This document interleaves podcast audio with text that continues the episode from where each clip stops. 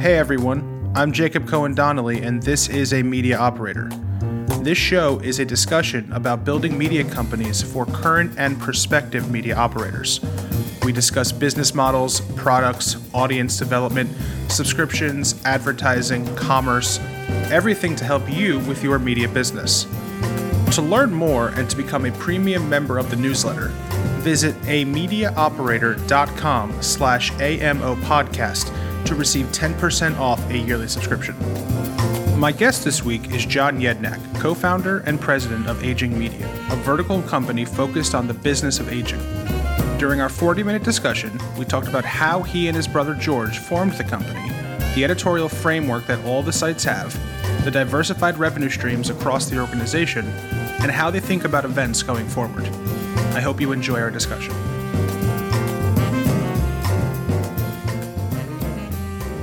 Aging Media has been one of my go to examples of B2B media since starting a media operator because it's the perfect example of something so niche, the average person has likely never heard of it. But for people within the specific industries, it is a must use resource. What is Aging Media and how did it come to be? So uh, thank you for that quick intro. And I always like to say, aging is not a niche; aging is a vertical. um, but uh, but aging media. So we are the largest B two B publisher focusing on the eight trillion dollar aging services industry. We started about nine years ago. Uh, I started the business with my brother, uh, George Yedinak. We had started with uh, the origin of the company. Really, even starts before that. I had started a website called Reverse Mortgage Daily. It was back when blogs were starting to get hot, and I was just a college dropout working in the mortgage industry was reading about TechCrunch and all these, you know, uh, bloggers that were making a bunch of money. And, you know, being a young, naive guy, I was like, hey, I think I can do that. And so, you know, I picked one of the coolest topics ever in reverse mortgages and uh, did that for about five years until I figured it out and uh, started to make a few bucks. hired my first employee named Liz Ecker, who is still actually with us today as our uh, VP of content and um, kind of got that going. And during during all that time period, my brother started a website called Senior Housing News. So we were uh, having lunch one day in a, a, Cuban restaurant in Chicago, and I said, you know, why don't we combine our companies? And I uh, I put I say companies very lightly. And um, at that time, Senior Housing News was a bit more consumer facing. And so what we did was we took it, spun it hardcore B2B, and it just kind of took off. So since then, um, we've grown into we have six different publications now. We're the largest publisher in senior housing, home health, skilled nursing, hospice, and then we recently got into behavioral health as well. So um, incredibly diversified. We make money in a lot of ways. Everything from you know your um, typical digital advertising to in-person events, virtual events. We do some paid research, and then we're getting ready to also launch a membership product across all the different verticals. But it's been a wild ride. Uh, I think we're 26 full-time employees right now and have uh, you know our ambitions keep keep getting bigger and bigger as we as we get more into this. So we're going to talk about all of that on this episode, but I do want to lean in a little bit towards the when you two formed the company because for the first 4 to 6 years it was just Reverse Mortgage Daily and Senior Housing News, separate companies, two brothers talking about boring ass topics and then you started to you you merged together and started to expand into these other verticals all related to the aging space. Can you talk more about what made you realize that merging was the right approach and then your strategy for identifying new verticals to move into? And then to expand on that even farther what are the key variables you look for for every new vertical Sure. So when, when we with reverse mortgage daily, it was the the industry was start was was growing fairly fast at that point, but with the mortgage or the financial crisis in you know 2007 started to kind of face some headwinds, and so you know I was looking for other things for us to do because I had these you know two employees, and so with senior housing, it, you know we started to think just because they're both in the aging market. And to be honest at that point we were still fairly new to you know the aging services market. But you know you always hear the term 10,000 baby boomers are turning 65 you know for the next 30 plus years. We figured it was a good place to start. And so but what really happened and i'd say really the genesis of kind of where the company got a lot more exciting in my opinion was once we figured out on senior housing news and what we were doing because at that point there were still competitors in the market but what we came to market with was a purely digital product um, all of our competitors were typically more old school b2b trade rags with print publications and you know some old school kind of investment letters that were still sending stuff out in pdf so what we found was if we come to market with a pure digital product that has better editorial and we're publishing on a regular basis, typically daily, we can kind of come in and clean the clock at old school B2B media companies. And so we did that in senior housing news. It worked. And I think the, you know, you do, if you can do it once, you're lucky. If you can do it twice, I think you're pretty good. But then if you do it a third time, in my opinion, you've really got something. And so what we did was we started to hear about all these senior living providers looking to get into home health and, you know, and, and uh, get into home care. And at the end of the day, I mean, as you age, most people want to be in the home. So we thought that was going to be a good place for us to get into. And I would say we what we kind of made a mistake at the beginning. Actually, I would say we kind of half-assed it. But after that, we my brother and I were sitting down one day. We're like, hey, we either go and we do this, or we uh, we shut it down. Because at that time, we had kind of half a reporter on it. You can't really do anything well when you don't really dedicate the resources behind it. So we decided, you know what, let's go, let's do it. And so we put two reporters behind it, and the thing just kind of took off. So once we've done that, now home healthcare is actually our biggest market that we're in. But what we've really found is we have an editorial framework that we train our teams on, and having that editorial framework and that repeatable process that we can launch across, you know, in my opinion, any vertical, not even outside of aging, if we've so decided. But it's one of those once you have the editorial framework and you know who you are as a company from an editorial perspective, all the other stuff really starts to fall into place. And I think that's what makes us different and I'm not saying we're the only B2B media company out there that's like that, but it's one of those editorial is our biggest asset that we have. And so we invest heavily into it and we see it as like such an important part of our core and who we are that it kind of fuels all the other business lines that we get into. Um, I know there was other questions. Help me and help me remember. Yeah. So, you know, when you when you do decide to expand into other verticals, you know, what are you looking for from an audience perspective or from an advertising based perspective? Like what what are the key things that tell you that that is the right vertical to expand into? Yeah, so great question. So we typically look for industries that are really big, um, really complicated, and this third one's kind of a joke, but it's also true, is we look for things that are unsexy. And what I mean by that is typically if you're picking things that are really big, obviously there's a huge market there. I like stuff that's really, really complicated. And I like stuff that's complicated because I think we can add a lot of value. So typically if there's a lot of government regulation, um, if there's a lot of technology, you know, disruption, that means that we can provide our audience with a lot of tools on how they manage that. And so the more, you know, when you talk about government re- regulation, it's changing so much on a regular basis that for these companies to really keep up with it, it's so difficult. And so for us, from an editorial and just as a, a company standpoint, we can really help people navigate these really complicated markets. And so the value to to them for us is just continues to get bigger as we go through it. And so I, would say those are really the three things we look for. And the unsexy one is kind of it's kind of a joke, but like you know I like markets that nobody else really wants to be in. It's like you know everybody else everybody laughed at me when we got into hospice. And i always use that as a perfect example because it's like hospice 26 billion dollars a year spent on hospice today but there was nobody covering it on a regular basis. And that just blew my mind. And so it's one of those we got into that while everybody was laughing at us and that's actually been our fastest uh, vertical that we've gotten to profitability in the history of the company. So it's one of those where we kind of have a model now.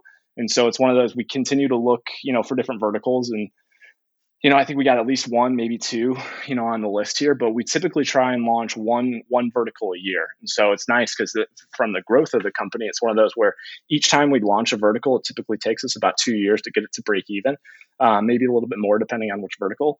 But it's one of those we continue to have those pops, and once the vertical hits a certain kind of critical mass, we then add different products to it, whether it's in-person events, paid research, lead gen, things like that. And so we, we have a we have a playbook and it just takes time to run it but if you do it right you know it works. We're going to talk about the team structure because i think that that there's an underlying component of that that supports the playbook you're referencing.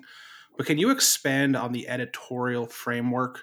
What does that look like at aging media? Yeah so at its core what we call is it's that we everything we do is uh, you know our editorial ethos for lack of a better term is exclusive news and analysis that people can't get, any, get anywhere else and when we started, it was a little bit more uh, vulgar than that. But it, it, it, it, at it, at, at our core, that's really what we do.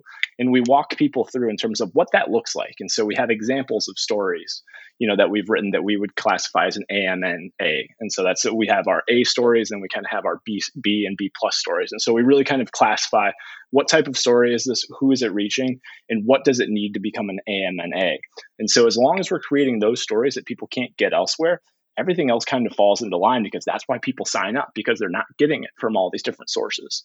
And frankly, at the end of the day, it's like we've shied away from writing for press releases and different stuff like that. And you know, don't get me wrong, there's the time and a place for it, but typically, historically, in my opinion, the average B2B, I wouldn't even say average, the majority of B2B publishers are just writing on stuff that comes in, that comes, that's sent to them, whereas we actually go chase. And I would say that's the other kind of characteristic is that we don't always just catch. We don't just catch news coming to us, we go chase it.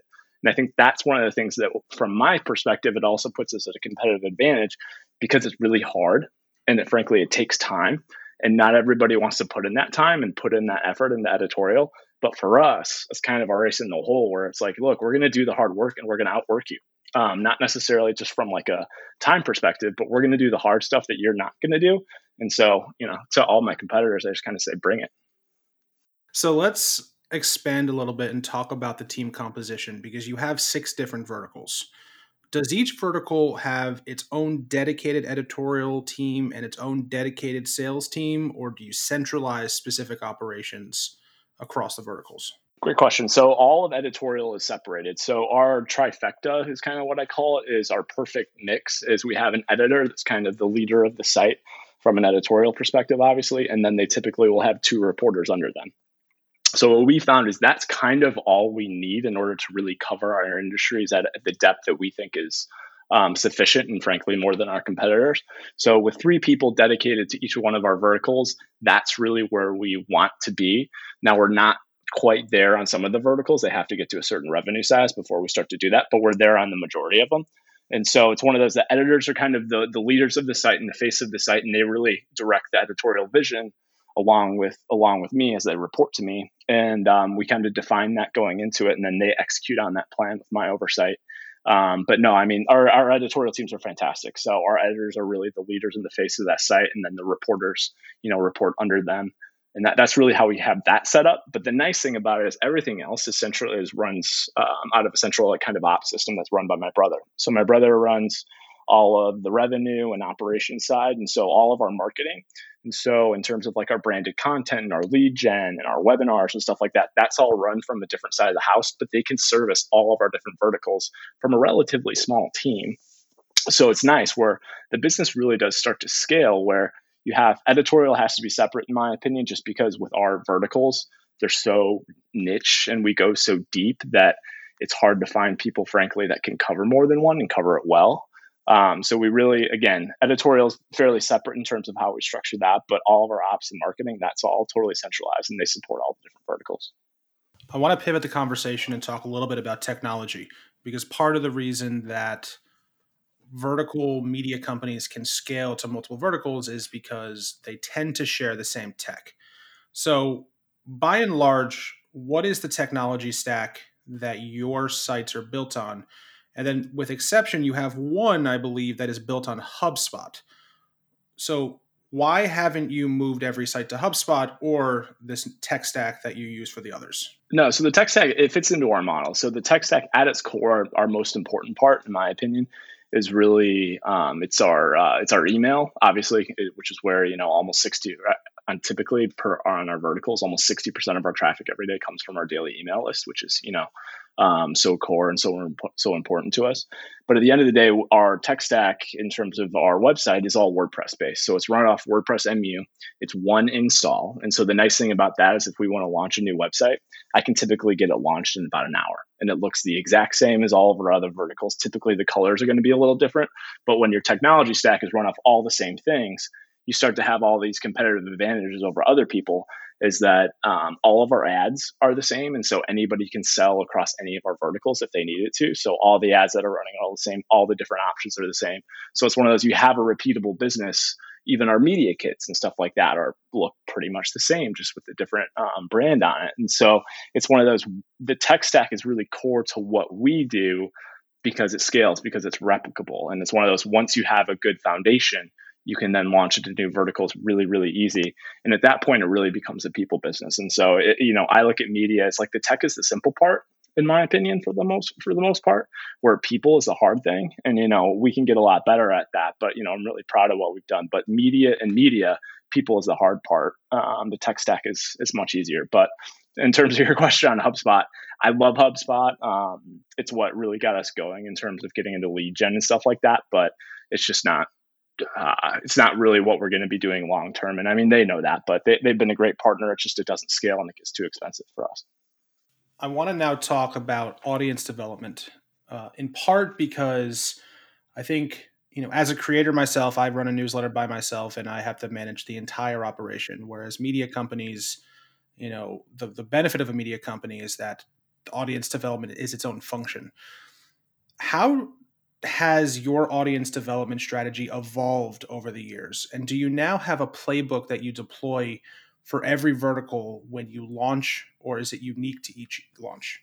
So typically, I mean, it all starts with the editorial that we produce. And, you know, that's always been the fuel of our audience development where, you know, we've gotten better at converting people from the site. You know, I remember when we got started, you know, our average conversion rate was going to be like, you know, 0.02 because we didn't really know what we were doing, but we've gotten better. And you know, you can get you know people converting at two to four percent on a regular basis. It starts to move faster. But I would say if there's one area where we're really starting to invest and we're looking to make some fairly big moves is how do we scale audience development and get it going faster? So for us.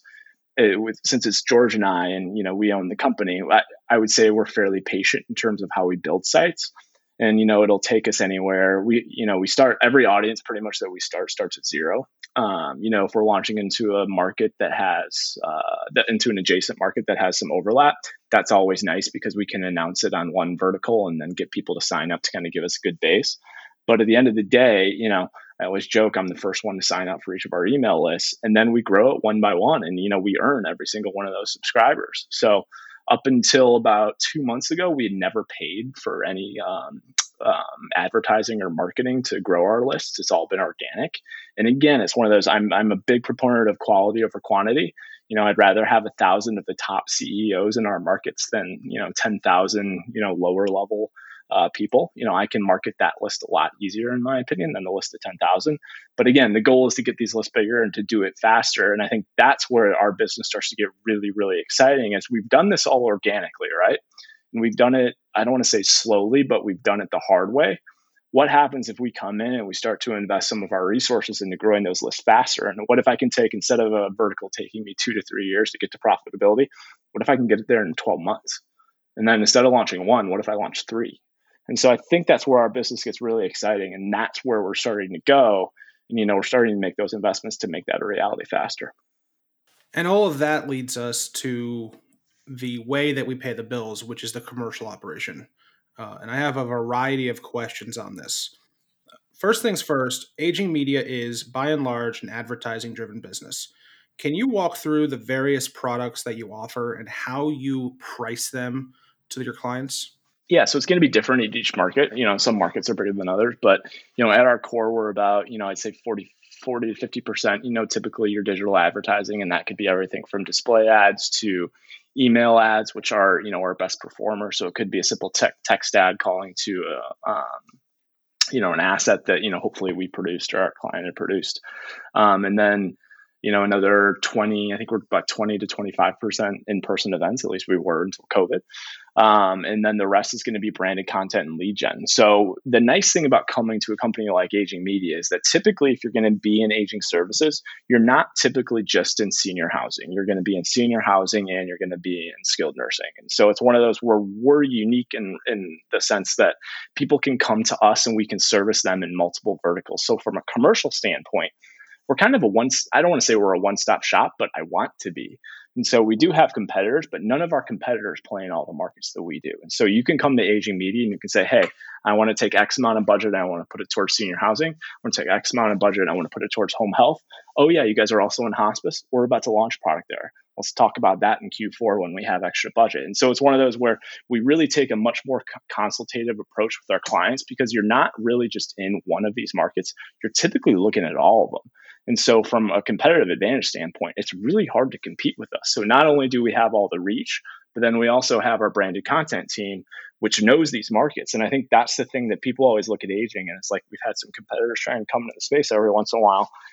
And it's not easy to learn these markets. And so we have this in-depth like knowledge that our marketing teams have that not really many people can compete with. And so it's one of those that in-depth knowledge, our audience reach into all these different verticals really sets us apart from our competition. um, and how you know we execute our business every day. How have you been thinking about the expansion of your branded content team? And the reason I ask is uh, earlier on another show, I had Sean Griffey, the CEO of Industry Dive, and they've obviously been making a ton of investment on their branded content team. So, where do you see that team and that product evolving across your verticals? Yeah, I, you know, I'm not taking as big of a bet as Sean, but you know, I also don't have as big a backing as Sean.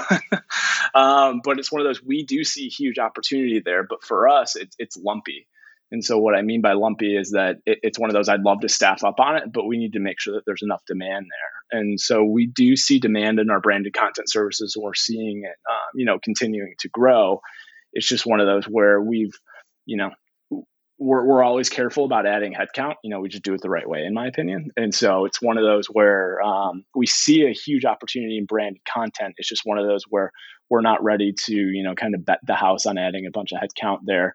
We'd rather continue to invest in editorial. And there's ways that you can grow branded content faster but again, I think it's one of those worth, um, especially with COVID coming, you know, people need leads. And so when I think about branded content, I really think about it as a lead gen source for people. And that's something that I think we've excelled at. And it's taken us a while to get good at it. But, you know, I mean, we did our first white paper like seven years ago, you know, um, on HubSpot. And that's really what kind of taught us. But it's one of those, we've gotten so much better at it there where when COVID hit and people needed leads, you know, I'd like to think we were the first people they came to.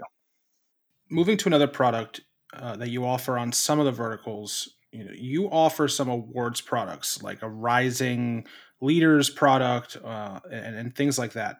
How do you decide when it's time to introduce an awards product for one of the verticals? And what is the business model for these? Because it's not always so cut and dry.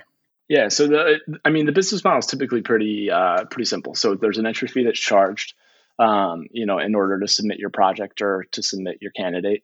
And, you know, in my opinion, that's very justified because frankly, there are a lot of work to put on. But as far as the awards products that we see, it's really about community. And, and it's one of those where we got started with awards in the, it was the architecture and design awards uh, back, this is probably six or seven years ago in senior housing news. And, you know, any anytime we do anything, we, we just kind of throw it up against the wall and we see if it sticks. And it was one of those where all of a sudden I'll never I'll never forget it because it was the first time we had ever done it. And, you know, my brother and I, it was back when we were probably five or six people, were like, holy shit. You know, it's two days before it closes. And I, I kid you not, man, I think we had one entry. And so we're getting all nervous. We're like, all right, we might just have to close close this up and act like it never happened. But all of a sudden, you know, I'd say about, you know, 36 hours before we started to get a couple entries and we started to get a couple more entries. And it's kind of like it's kind of like a drug. You start to get these entries and they come in. And then all of a sudden, by the end of it, I think we had like 72 entries. So we had over 70 entries come in the last like, you know, 36 hours. So all of a sudden we're like, all right, there's something here. And so the coolest thing for me, at least with the award stuff, is that we've seen, you know, our awards badges and SEC filings when people get acquired. We've seen it up on stage at not only our events, but also like, you know, huge like um, you know, national events with these people saying how proud they are because they won one of these events. And so it's one of those where we've we've taken, I'd say, inspiration from our senior housing um, architecture and design awards. And we tried to apply that to our other verticals. And that's one of the things that I love about B2B and especially vertical media is that once you do it once in one vertical, it you can typically do it in others. And so we've we've done that with a little bit of our awards, but rather than launch individual awards on each of the publications at this point, what we've really done is we started to make the aging media brand bigger and more prominent. And so we started to wrap our awards under the aging media brand, where part of the value that we bring to our industry, in my opinion, is because we're such a player in all these markets that all everybody typically does work together a little bit. But when you look at healthcare, everything's moving to a value based care world and everybody's starting to play together. And so, what we're really trying to do with aging media is bring these different verticals together and help them do business and help them, you know, execute on, you know, care plans for the aging population together and frankly save save people money. And so it's one of those with the awards programs with future leaders. Our goal was to launch. We launched it across all the different verticals under Aging Media brand, and then we were going to throw a big party for all these people in Chicago at an in-person event. And then of course COVID happened, so we weren't able to execute on that as well as I would have liked but going forward that's really where we're taking aging media where not only are we covering all these individual verticals and going deep but we're going to start bringing everybody together. And you know i always joke that we're trying to create the davos of senior living and you know everybody kind of jokes and laughs at me but i'm dead serious. And so it's one of those where we're going to bring together the biggest and baddest of all the people in aging you know and help them connect and help them do deals and really kind of help them take this industry forward. And that's really at its core kind of where the awards come in where it's about community it's not just about winning the awards it's about bringing people together helping them do things and you know making sure everybody's successful talking about people being successful i'm interested in the job board that is on senior housing news because in my career I have launched and failed at building two niche job boards. Um, does the job board have a material impact on the business? And if it does, do you intend on expanding to the other verticals? No, uh, it doesn't have a huge material uh, impact on the business. It's there, it works.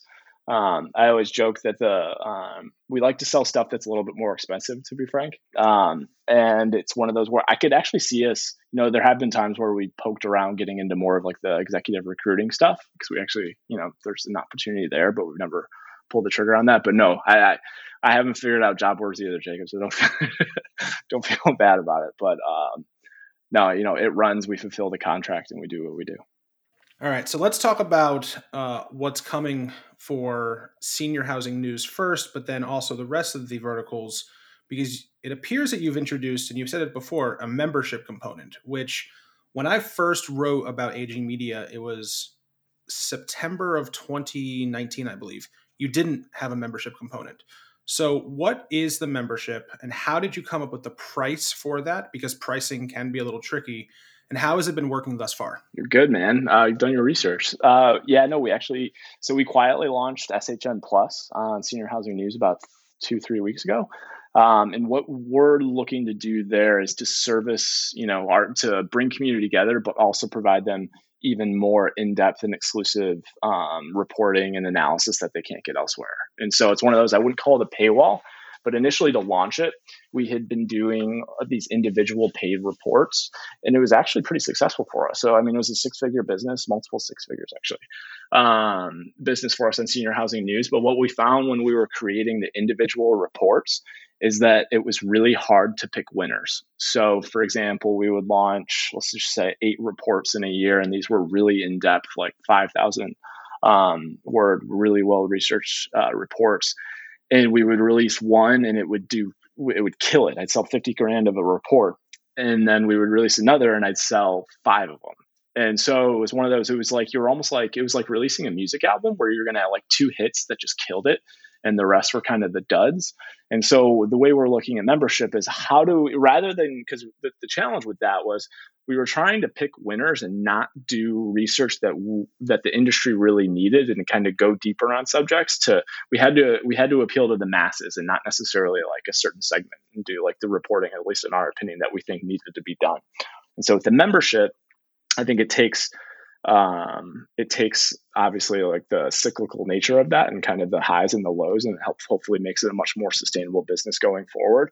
Because it's one of those where if we can offer a ton of value for somebody and it allows us to take a longer term approach and not have to only release hits every single time um, that we think you know um, might not necessarily be the best stuff that we should be doing i think that's a good business long term but it, it, you know our vision for the membership program long term again is to foster that community that we know we've have and we've built and we've seen it, uh, you know, at our in-person events. But how do we bring that online? So we're kind of running the playbook that I think you've seen at some other places where we're going to have, you know, uh, you know, typical webinars where you're going to get access to our editorial teams, where you're going to be able to ask them questions. Uh, we're also going to do individual one-on-one chats with like really high-level executives that a lot of people don't necessarily get access to, and so you're going to get to be able to ask these guys questions um, these these men and women questions that you know typically people wouldn't have access to. So we're going to kind of pull back the hood a little bit in terms of how we do editorial and really provide more access to our editorial teams because that's one of the interesting things that we found over the last six to 12 months is that we've had people come to us trying to that have wanted to do us to do consulting work and so it's one of those where we've looked at that as a business and how do we add you know a kind of i, I want to call it proper research and kind of consulting division to, to the company and while we're not quite there, we do see this as kind of the first step because people can come and get access to our editorial teams and be able to ask them questions. And they've never been able to do that. So initial results have been really positive. Um, so again, it's you know three weeks old, and you know we kind of I don't want to say we hacked it together, but you know we we we bootstrap everything here, and so we got it up and running, and you know I think we sold you know thirty or forty, uh, or probably about thirty five memberships I think in the first two weeks. So there's something there um, you know, we're going to continue building on that. And the goal of this, and again, with everything we do, we do it once on one vertical and then we roll it out to all the others. So we already have a game plan and a roadmap to launch it on two other verticals. But again, we want to make sure that what we do is successful on one, because typically what we do, and again, I really truly believe this, is if you do it right on one vertical, it applies to all the other verticals because at the end of the day audiences no matter the vertical really want that exclusive news and analysis they can't get elsewhere. They want in-depth research. They want access to your editorial team to be able to ask questions. And at the end of the day they really want that community. So if we can prove it on one vertical and make it a good business i know we can bring it to the others and that's really where it gets exciting. So you've mentioned covid quite a few times on the show and that makes a lot of sense because a decent part of your business has been events how has your strategy evolved since COVID 19 hit? And then discussing the business model of your events, are they mostly sponsor driven or is there an attendee revenue component as well? Uh, for so g- great question. So yeah, no, I mean events are a big part of our business. Um, you know, I think they were twenty to twenty five percent of our business last year. Uh, I think we saw that growing a little bit, but nothing crazy. But there's a lot of ways. I think COVID COVID's impacted us from a standpoint of we had to take all those events and convert them to virtual. So virtuals taught us a lot in terms of what people want and you know what people are willing to pay for. We typically can launch, you know, a, vertic- a virtual event really quickly and get it up and you know get speakers. Speaker acquisition is a lot easier, obviously. And you know, our goal with virtual has been to test out all these different models. And so we've done everything from a paid virtual event to a totally sponsored one to you know a mixture of both. But you know our our transition to virtual worked really well and i have to credit my brother who you know was instrumental and frankly just did whatever he needed to do to get it done and did a fucking amazing job. Um, and we wouldn't be here without him and his team uh, doing that. But going forward in terms of how we look at events we always like to say we'd rather be small and expensive.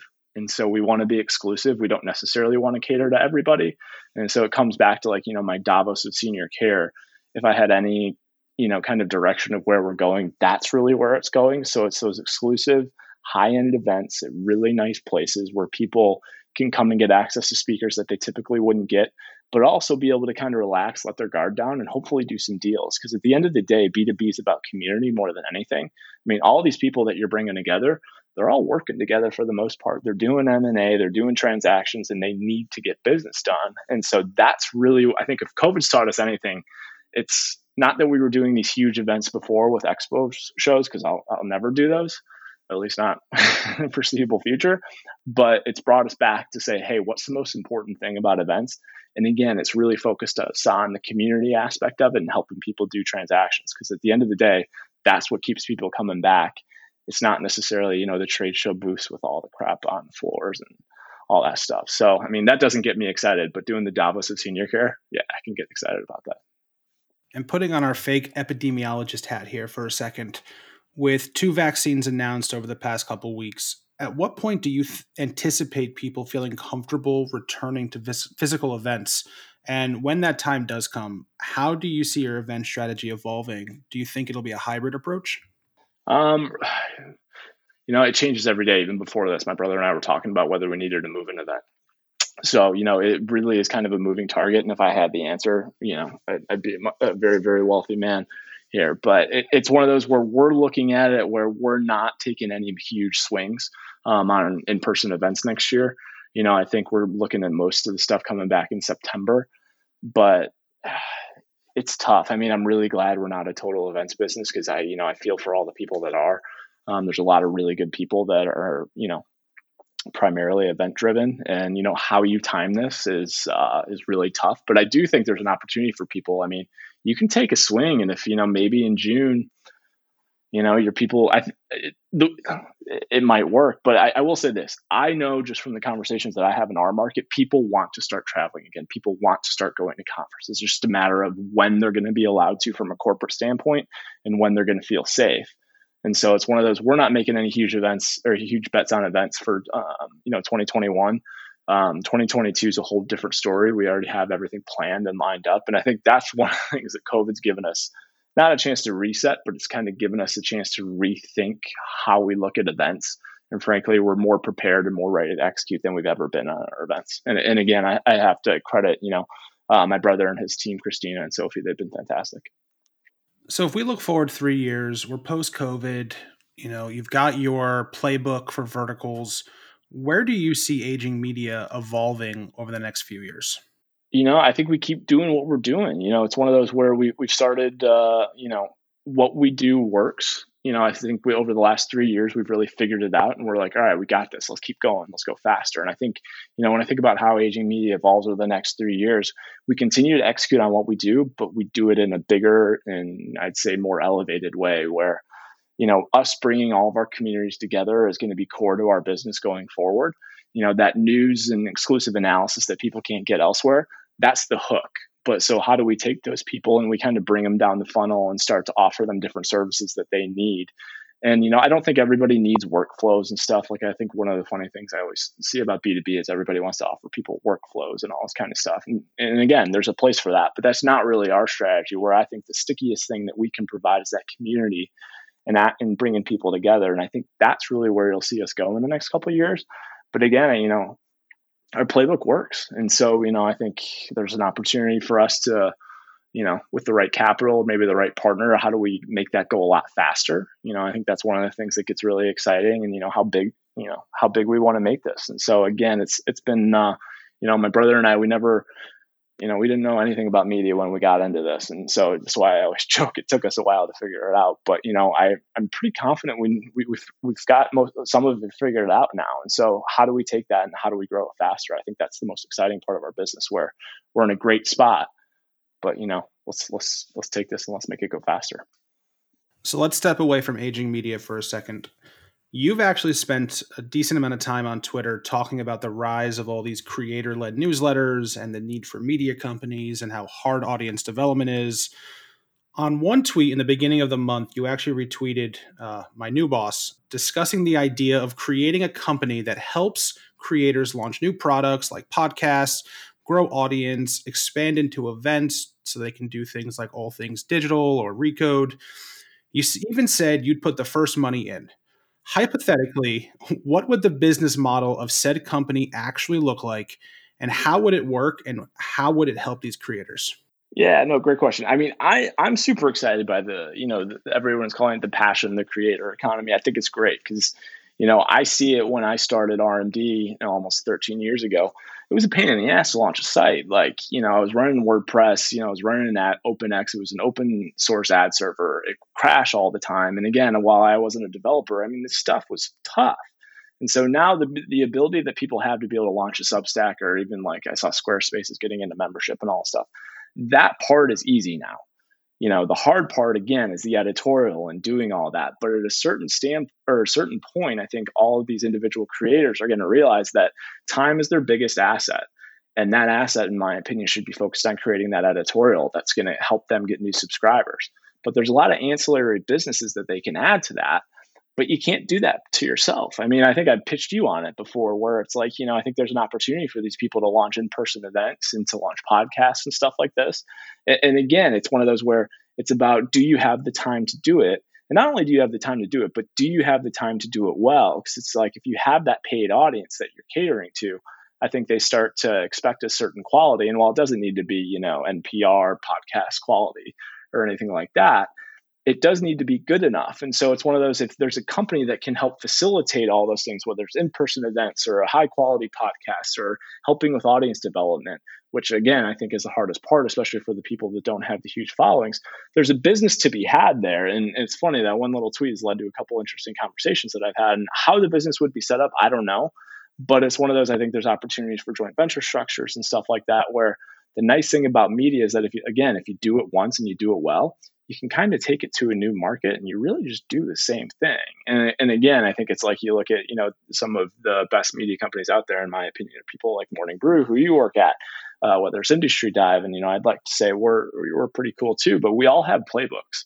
And I think we're all starting to launch those in different markets. And I think that's what gets exciting where who's to say you can't do that and you know in the creator or passion economy you know for individuals who frankly there's only so much one person can do but i think the biggest thing that all these people have to come to grips with is do they just want to have a newsletter and hopefully make a good living or do they really want to build a brand and build a media company? And i think that's the thing that i don't know the answer to but um, if there's anybody that wants to build a media company out those let me know.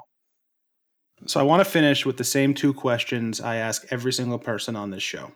First looking at your career what is a mistake you or the organization made and what did you learn from it that made you better professionally oh man there's been so many um, you know, the I think the biggest thing my brother and I have learned is if you're going to do something, do it right and make the investment and do it the right way. You know, as a small bootstrap company, you know, we have to make certain decisions, but you can't half-ass anything that you do. And at the end of the day, media is a people business. So I think it's one of those where, you know, we continue to try and get better and take care of our employees. And, you know, I'm proud of what we've been able to do. But especially with the markets that we cover, it's like, you know, what we cover is niche and, you know, we need to really you know groom the people that we bring in we have to teach them about these industries and we have to do things that uh, you know it, it's it's hard work. And so it's one of those retaining our employees and making sure that they're happy with their jobs and making sure that they feel like they're productive every day is really important to us. But you know i mean we've made every mistake in the book but i would say the one thing is if you're going to make investments you got to do it right and just hire you know hire the right people teach them how to do things and then you know just watch them kind of flourish. And then if you could offer a current or prospective media operator some advice to succeed in not niche media but vertical media, what would that advice be? Oh, good question. What, what, would that advice be? Go deeper than your competition. Uh, do things that they can't do. Um, you know, I think one of the things, especially, is that if you look at media, a lot of it feels the same. You know, I think it's like if you're going to look at different websites, a lot of people are reporting on the same stuff, and it you know, I think everybody, there's a race to do what everybody else is doing. But I think the more that you kind of figure out what sets you apart and what makes you special and really double downing on that, I think you're going to find your audience and you're going to find those people that are going to become your fans or your paying subscribers or even just your free email subscribers, which are incredibly valuable. You know, and it's like one of those don't get too caught up in like the, the hustle of like building these large email lists. Just start small and continue building and i really think you'll see progress over time and that starts to build and it starts to grow a lot faster. So don't get discouraged if you're starting from scratch. It's hard but um, you know keep going. You'll get there if you enjoyed this episode hit subscribe and give it a five star rating with your thoughts if you want even more sign up for the newsletter at amediaoperator.com each tuesday I analyze the latest media news. And on Fridays, I do deep dives into specific strategic and tactical topics about building media businesses. Thanks for listening, and see you next week.